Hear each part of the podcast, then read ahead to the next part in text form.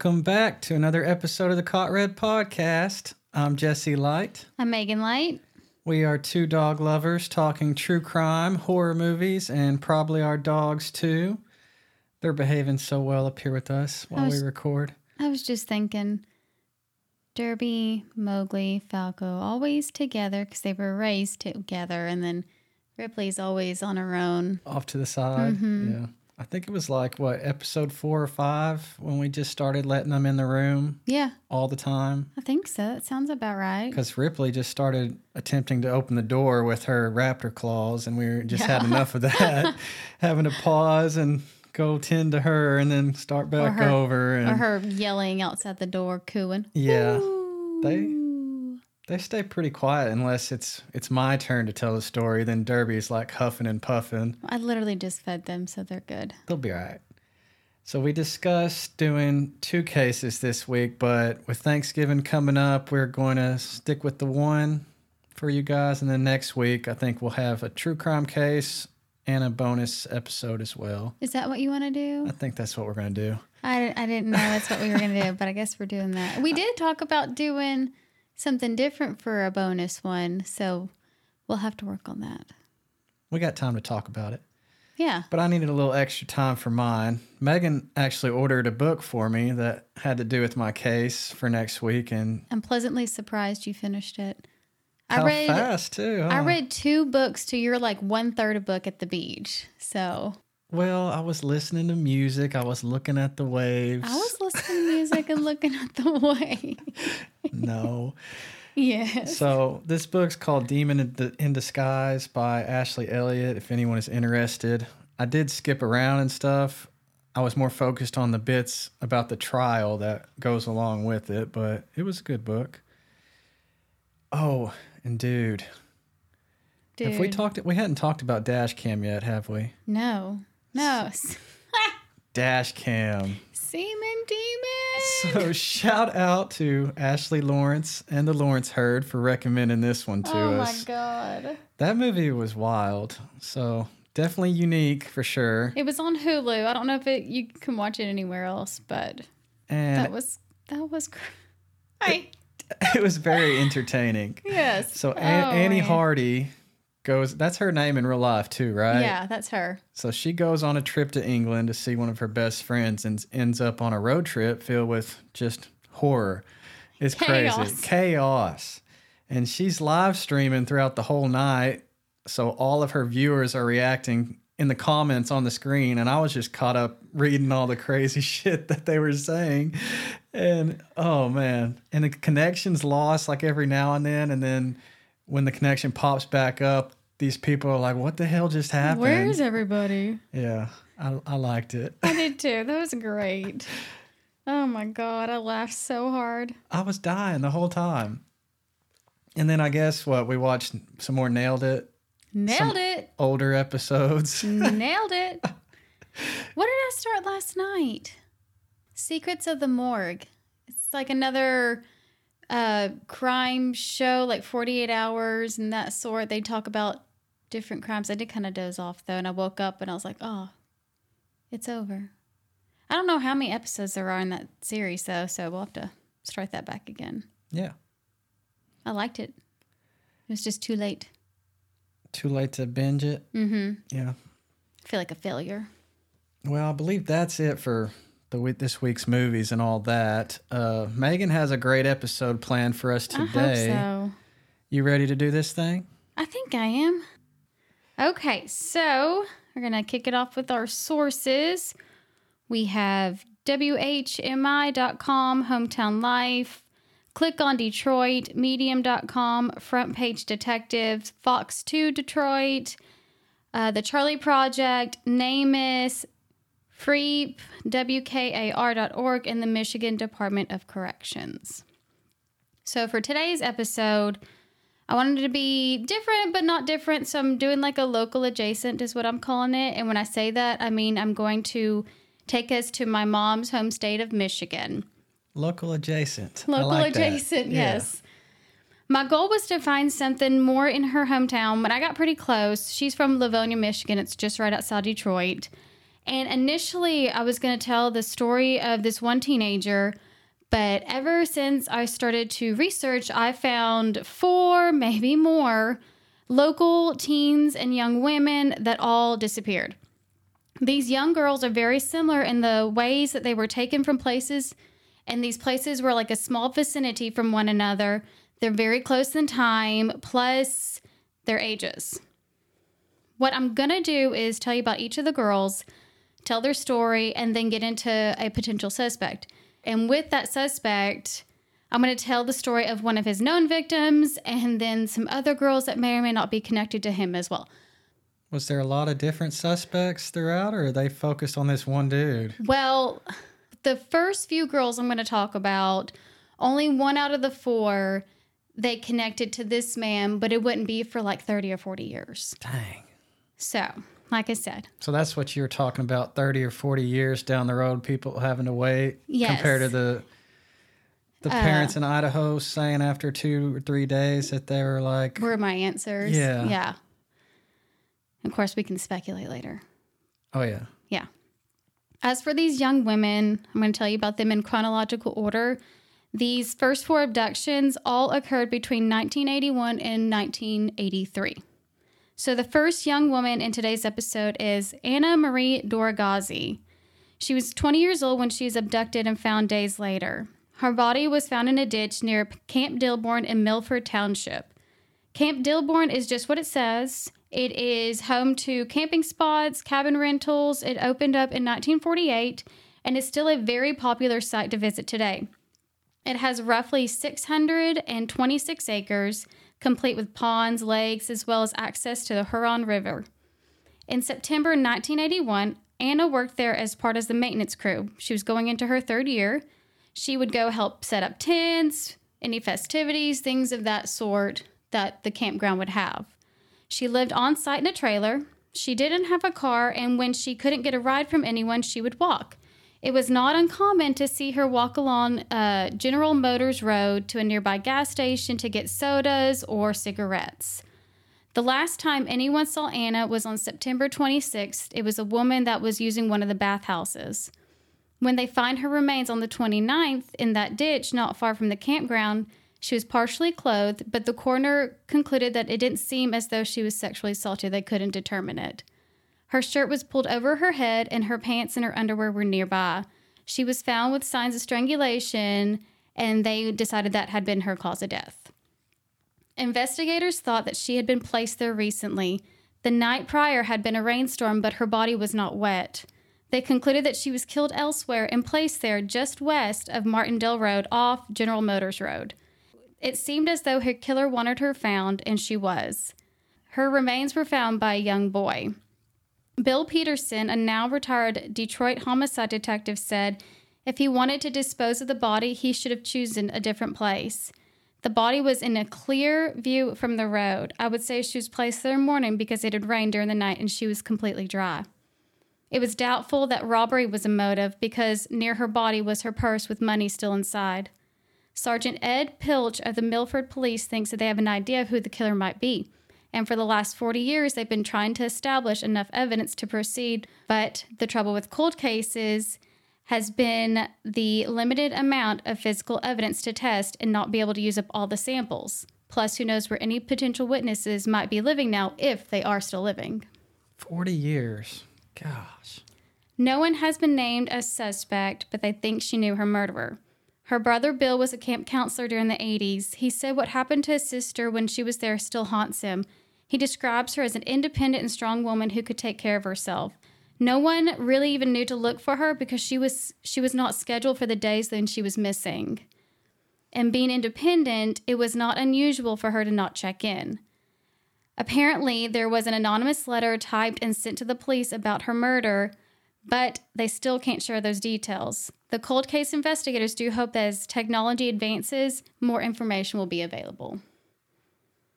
Just wonder if it's, I mean, somebody had to have been scoping her out for a mm-hmm. while. When you work at a campground, people come and go Yeah, all year round. true. The next young woman I want to tell you about was the initial one I had come across and the one that led me down the rabbit hole. Anna Doragazi was in 81, and in the following year, 1982, 16 year old Kimberly Sue Louiselle went missing and her remains found. Kimberly would last be seen on March 20th walking near 8 Mile. You know where that is. Yes. Yes, your boy. Marshall Mathers. Walking near 8 Mile and Merriman Road, which are close to Livonia. Livonia, like I said, that's mom's hometown. Her nude body wouldn't be found until April 14th or the 15th, almost a month later. She was found off a trail at Island State Recreational Area in Green Oak Township. Kimberly had her whole life ahead of her, had even dreamed of being a nurse. But, like a lot of young girls in high school with boyfriends, they think they're the one. She was heartbroken when her boyfriend moved away to another town of Redford. Kimberly and her family lived in South Lyon. She wanted to go visit him, but her parents were not thrilled and they did not want her to go. Kimberly told her then 13 year old sister Cindy that she was going to go and she'll find a way to get there. Redford is 25 miles away from her home. It was not unusual for Kim to hitchhike, which hitchhiking was like normal, you know, back, back in the day. Yeah. yeah. She made her sister promise to not tell their parents. Kimberly does end up finding a ride, but her arrival was not as welcoming as she had hoped. The distance between her and her boyfriend was straining on the relationship, and her boyfriend started seeing girls that were in his area. Needless to say, they broke up. And I hate that because I read that she went from this aspiring nurse to dropping out of school at 16 because of this boyfriend. She wanted to be with him and near him, so she left school. Well, that's sad. Come yeah. on, bro. Kimberly left her home on March 18th and made her way to Redford. She finds out about her boyfriend and these other girls. She stays with them a couple of days, hoping things between her and him could reunite. But Obviously, that doesn't happen. One of his family members calls her house on the 21st, letting them know that Kimberly would be coming home soon. Her brother's boyfriend gives her a ride, and I saw on two accounts that either the boyfriend's brother dropped her off at 8 Mile and Merriman Road, or a bystander saw her get picked up at another location and dropped off there at 8 Mile and Merriman Road. I couldn't figure out which one was true. Her sister Cindy told Hometown Life that she was informed that Kim had made upward of at least four phone calls that day, so four potential rides, but who knows the accuracy of that? It could have been more or less, and any one of those people could have taken Kim and ended her life. Kim's parents worked hard to convince the police that she was not some other runaway and that something had happened to her. They would all be waiting, hoping for news, any sighting, anything. It would be almost a month later when her body was discovered. 24 days of not knowing, only to find out that she was killed, but it also appeared that she had been beaten, raped, and strangled. Her body was discovered by a man on a walk with his wife and their dog. The man saw her first and didn't want his wife to see the horrible scene, so he blocked her vision, told her to go call the police. Many people were interviewed, but there were very few leads. The police did fear that Kim wasn't the only or the first victim of this mysterious killer. They did rule out the boyfriend because he was at work at the time that she was believed to have gone missing. The Michigan State Police reopened her case several times, but they ended up without any new progress. Kim and her sister Cindy were very close, and Cindy works hard to keep her sister's name up there and has never given up hope. It has led her to bring attention to other young girls and women who have gone missing in the Detroit area. And the next girl that I'm going to talk about is one that Cindy actually included on a missing persons flyer that she had made for her sister. This next girl is Kelly Marie Brownlee, who went missing two months after Kim. Cindy found it too much of a coincidence that they were similar and in the same vicinity and in the same time frame. Kelly Marie Brownlee was a beautiful brunette, only 17 years old, and she went missing on the early afternoon of May 20th, also in 1982. Kelly was from Novi, which is 10 miles from South Lyon, Kim's home, 20 miles from Redford, where Kim was last seen, and 15 miles or so from Milford Township, where Anna was last seen. Kelly had been at the 12 Oaks Mall. She had planned on spending the day at the mall, but not to shop, but to apply at every store possible. Her goal was to find a summer job and beat all the college kids who would be coming home and needing jobs too. She skipped school that day to get a head start. She didn't have a driver's license, and like him, she was known to hitchhike. She did arrive at the mall, according to witnesses. She even filled out several retail store applications. Around 11 a.m., a mom of one of Kelly's friends sees her and offers her a ride back home, but Kelly declined. She wanted to stay and applied a few more stores. This was the last known sighting before she disappeared. Kelly was only looking to better herself and give herself some more independence. Life had been a little more difficult for her recently. She moved out of her home and into her boyfriend Mark's home, which is fine. His family loved her, adored her, and opened arms, welcomed her in. She had been making some abuse allegations against her stepfather. The move was hard because she missed her mother, Loretta, but there was no way she was going to stay in that home any longer. Kelly's older sister had accused the stepfather, Paul, of sexual abuse, and he ended up pleading guilty to fourth degree criminal sexual misconduct. Her sister had moved to California to live with their biological father, but Kelly decided to stay in Michigan to be with their mother. Kelly would appear to have bruises, so who knows what her mother endured.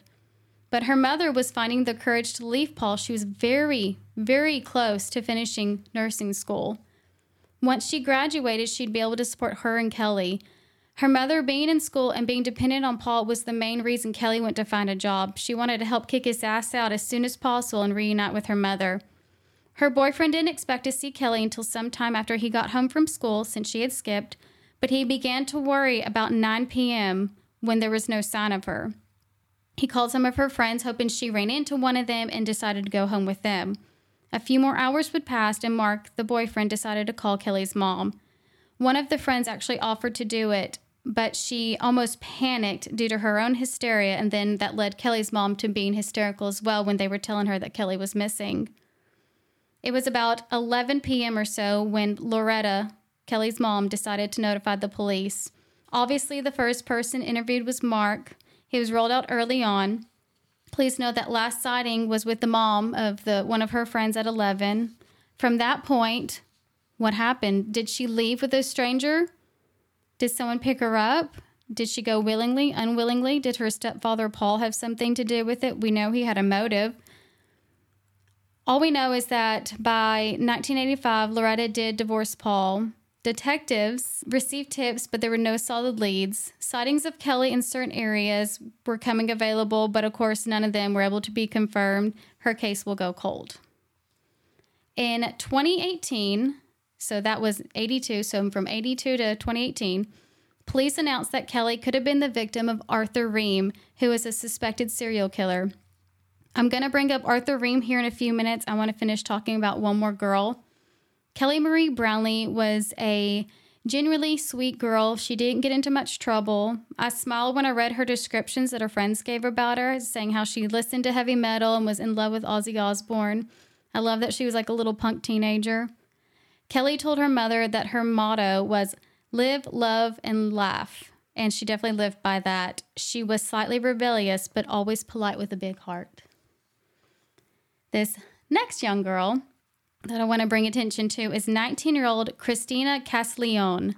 Christina was last seen almost a year to the day that Kimberly Louiselle disappeared on March 19, 1983. She was spotted around 7:30 p.m., almost to maybe 9:30 p.m. It was sometime in that time range by some friends that said she was walking ro- along 5 Mile Road in Redford.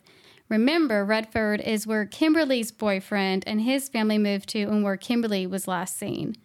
When her friends saw her, they went on ahead and pulled into this parking lot expecting to see her when she caught up to them, but she never did. There was one report that someone saw her hitchhiking to Lola Valley. If that was true, then that is the last sighting, but the time was unknown. Ten days later, on March 29th, her remains were found in Oak Grove State Game Area. That area is a park located in Livingston County, which is not the same county where Redford is located. And just like Kimberly, Christina was sexually assaulted and strangled. Based on the scene, it seemed as though she was left in this location before a heavy snowfall. She had only been discovered once the snow melted away. The police did look at a man to be a prime suspect. It was the man that found the body, Ron Latia.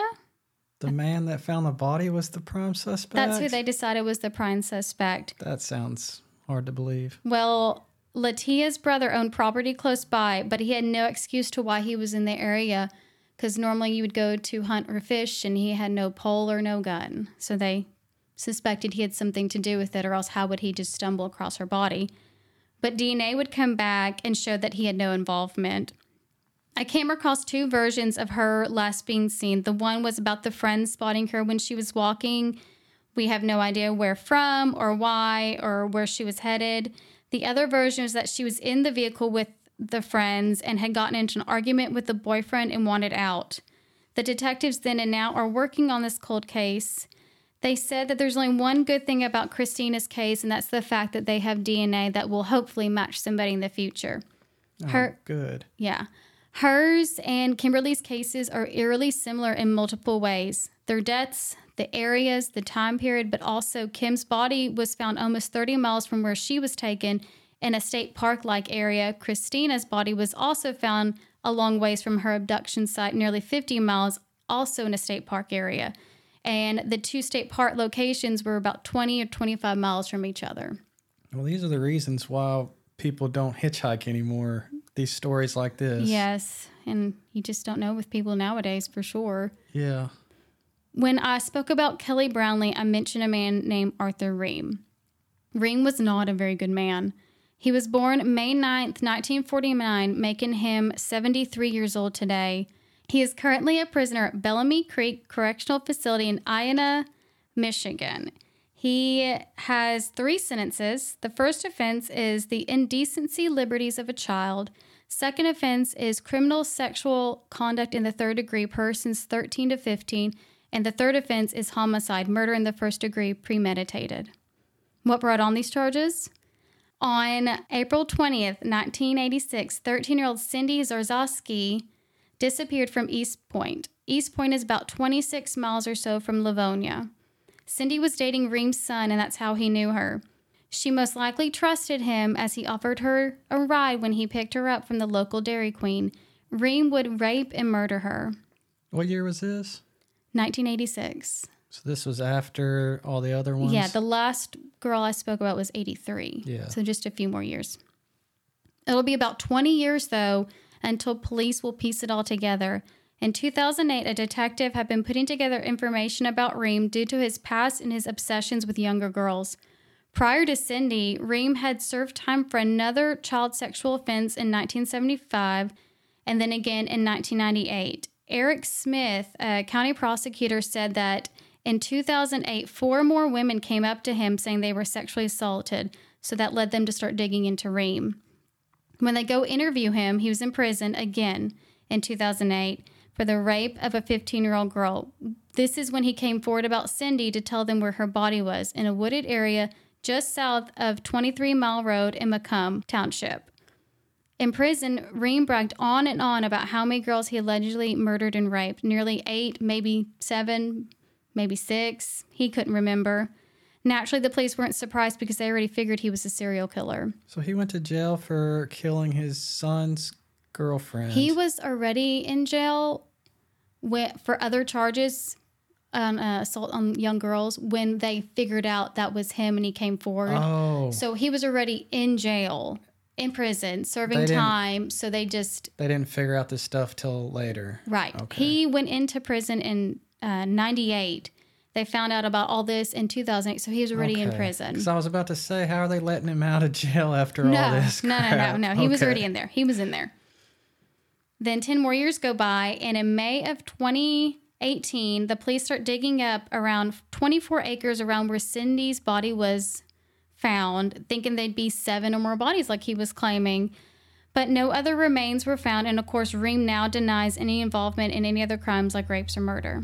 But he was able to draw the a map for the police, which led them to find Cindy's body, so they know that he knows that area very well. I doubt the police believe him when he says he didn't do any other ones because they do believe he's responsible for Kelly Brownlee and others. And these other teenagers that I'm about to tell y'all about fit his type. So the first is going to be January 19th, 1970. We have 13 year old Cynthia Kuhn who vanished from Ann Arbor. She's walking the one mile trek to her junior high and she was never seen again. She had no history of being a runaway. She did very well in school, but what is really weird about her case, and like any of these others, is that She disappeared on January 19th, but on April 1st, maybe the 2nd, her parents said that she called them twice in two hours from somewhere in Detroit, even though she couldn't tell them where she was. And then, like a month later, some relatives of hers got a, a ransom kind of like call, but that was it, nothing else. Nothing else is known. Another girl is 16 year old Nadine Odell. She was last seen in the late hours of August 16th, 1974. She was walking on John Daly Road in Inkster. Yeah, you heard me. John Daly. John Daly. Headed to her boyfriend's house to babysit. Her boyfriend was going to meet her halfway, and then the two of them were going to walk back to his house together, but he never came across her. He went back to her house, and she wasn't there either. She was never seen again. Next is 12 year old Kimberly King from Warren. She disappeared September 16th, 1979. She was walking around her grandmother's neighborhood. She used a payphone about 11 o'clock at night to let her grandmother know that either she was going to stay at a friend's house across the street or she was coming home. Her little sister Connie couldn't recall after all the years. How old was she? 12. At 11 o'clock at night? Yeah. Girl, you should be in bed. what are you doing? 70s. Things were different, oh. love. That was the last time Kimberly King was going to be heard from. Police do think her vanishing is connected to Ream, but the Roseville police received a letter in 1983. She was taken in 79 from a mysterious man claiming that he and a partner took, raped her, and murdered her. The letter said where her body was left, but nothing was ever found there. Someone else claimed to have seen her hitchhike to White Castle. And then there was David Norberg, a suspect in four of the Oakland County child killings who had a potential connection to Kim King. He lived two blocks away, but he died before that letter was sent. Another girl, and this will be the, the last one that I bring up. Her name is Kimberly Marie Laurel. She disappeared June 8th, 1981. Kim was a troubled 15 year old girl. She was known to hitchhike, but unlike the, the rest of these young women, she did have a history of running away and she did dabble in drug use. We don't know what kinds. But she also wanted to be wanted. If she ran away, she always contacted somebody she knew. I want you to want me. I like that song. She was last seen at Stroh's Ice Cream Parlor in Canton Township, where her best friend was working. The girls and others had planned to meet up in Hines Park later that night. Kim would never show, and it would be a few days before anyone reported her missing. Ream is a piece of shit. Oh, yeah. We know this. Police know that he likes to play mind games and twist words and situations. He tried to gain a sympathy card. He told reporters that the police should apologize to taxpayers for all the money they spent searching for remains and apologize to the families of these girls for stirring up some bad memories and that he deserves an apology because they were dragging his name through the mud. So he's leading them on a wild goose chase through the woods and stuff, just to for fun, probably. Well, he never said. Well, I mean, it was like allegedly that he killed these girls, and they just suspected he had, and they decided to look in the area where he buried Cindy's body, thinking that if he had killed these girls, that's where they would be. so he drew a map for Cindy's body, He drew a map for and it was actually there where she was. Yes. Okay. Well, heck, he could have wrote those letters too. I mean, it sounds That's like true. something he would probably do, Hmm. just for like the heck of it. probably because he's sickle, nasty Yes. man, nasty man. Police Commissioner Bill Dwyer said if anybody owes an apology, it's him. He's the one in prison for life for rape and murder. So I know that was like a lot of names and dates and places and such. So I thought I would do like a little recap. We have Anna Marie Doragazi, 20 years old, last seen September 26, 1981, in Milford Township, strangled and unknown if she was sexually assaulted. Kimberly Sue Louiselle, 16 years old, last seen March 20th, 1982, from South Lyon. She was found in Redford, strangled and sexually abused. Kelly Marie Brownlee, 17 years old, last seen May 20th, 1982, from Novi, never found. Christina Castellon, 16 years old, last seen March 19th, 1983, from Redford, found in Livingston County, strangled and sexually assaulted. Cynthia Kuhn, 13 years old, last seen January 19th, 1970, from Ann Arbor, never found. Nadine Odell, 16 years old, last seen August 16th, 1974 from Inkster, never found. Kimberly King, 12 years old, last seen September 16th, 1979 from Warren, never found. Kimberly Marie Lauro, 15 years old, last seen June 8th, 1981 from Canton Township, never found. The only known victim of Arthur Ream was Cindy Zarzycki, 13 years old, last seen April 20th, 1986 from Eastpointe, found in Macomb Township in 2008. So these are all in the 70s and 80s, all mm-hmm. around the same age, all in the same area. More or less, yes.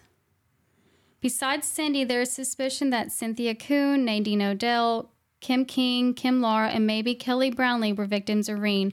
Not to mention, with Cindy as the exception, the remains of these other young girls were never found. As far as I could find, uh, when it comes to the whereabouts of Ream, is that he was in prison for a sexual assault of a hitchhiker in Shelby Township from roughly 1974 and then released in 1978. Then back in prison, this is what you were talking about. Back in prison in 1998 for third degree sexual con- misconduct of a 14 year old, given 15 years for that. And while in prison, he was charged with Cindy's murder. He has not been released since. And I'm not saying that he's responsible for all these girls and the women, but he was roaming freely when each occurred. Yeah. It's How old is he now? He's still. he's 73. He's still alive in prison. They need to be like on that Blackbird show and have somebody go in there and try and Oh, get and- him to confess on all these. Maybe You know, it could happen. Blackbird, right? That's what that. Yeah. Yeah. Blackbird, you had that right. I saw a guy that looked like the the the crazy the crazy oh. dude when I went to bargain hunt today. Better That's the first out. one I thought of. I was like, shit. He is a psychopath. It seems too coincidental that a lot of these similarities in the cases were just that similarities. What are the odds? All these cases happened close in time in a pretty small vicinity. The furthest A to B points were less than 60 miles. There are so many families that never got answers. I don't know what would be better, though, to have your child found, dead, or never found. After 40 years, I doubt any of these missing girls' families had any hope they'd still be alive, but there's always that chance. And for those that were lucky enough to put their child to rest, is that all that matters? Is that enough closure? Or do they still hope that a killer's going to be found and brought to justice? After all, 40 years, that's really hard to think about. Click on Detroit. The Channel 4 News' website has been working on keeping attention on unsolved and missing person cases from around the state of Michigan. It is their hope to generate any leads that can help investigators and potentially close a case for families. They have a form on their site for anyone that wants to submit a tip for a cold case or anyone that has a cold case and you want them to look into it. You can choose to be anonymous if you like.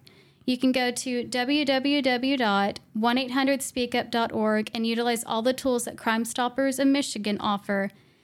And that is the sad case of nine young teen and women that lost their chance to live a life full of love and happiness, but maybe one day they'll be able to be put to rest.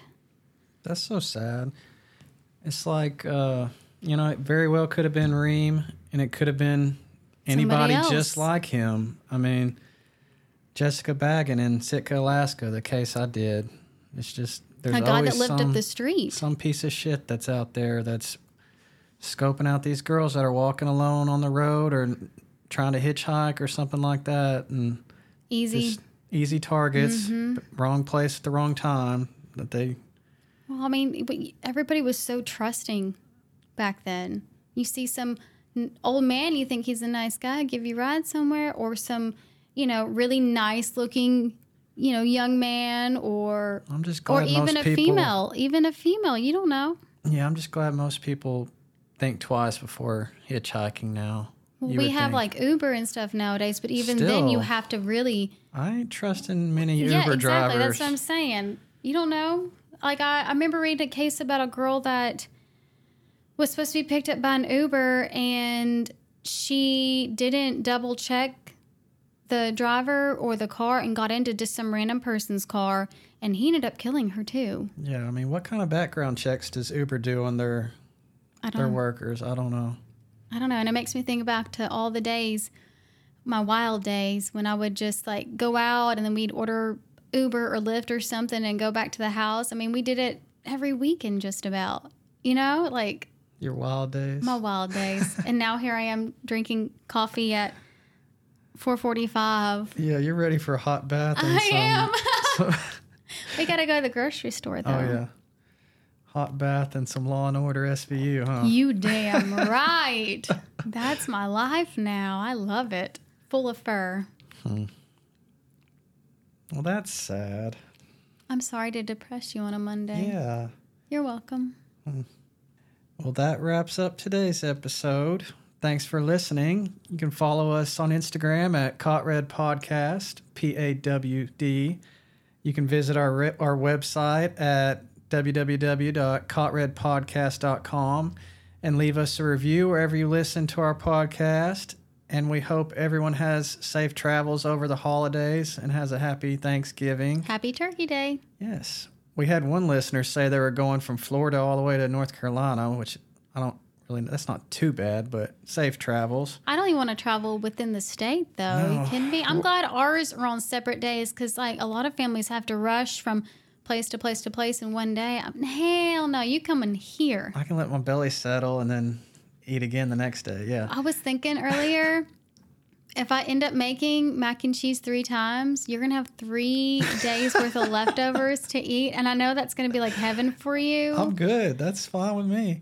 Yeah, we're lucky. We only have to drive, what, 10 minutes to my parents' house and about 45 minutes to Meaghan's. Yeah, on separate days. Yeah, separate days. I can't wait for all the food, all the seconds, all the thirds, all the fourths be that a I'm piece about of to shit have. after this.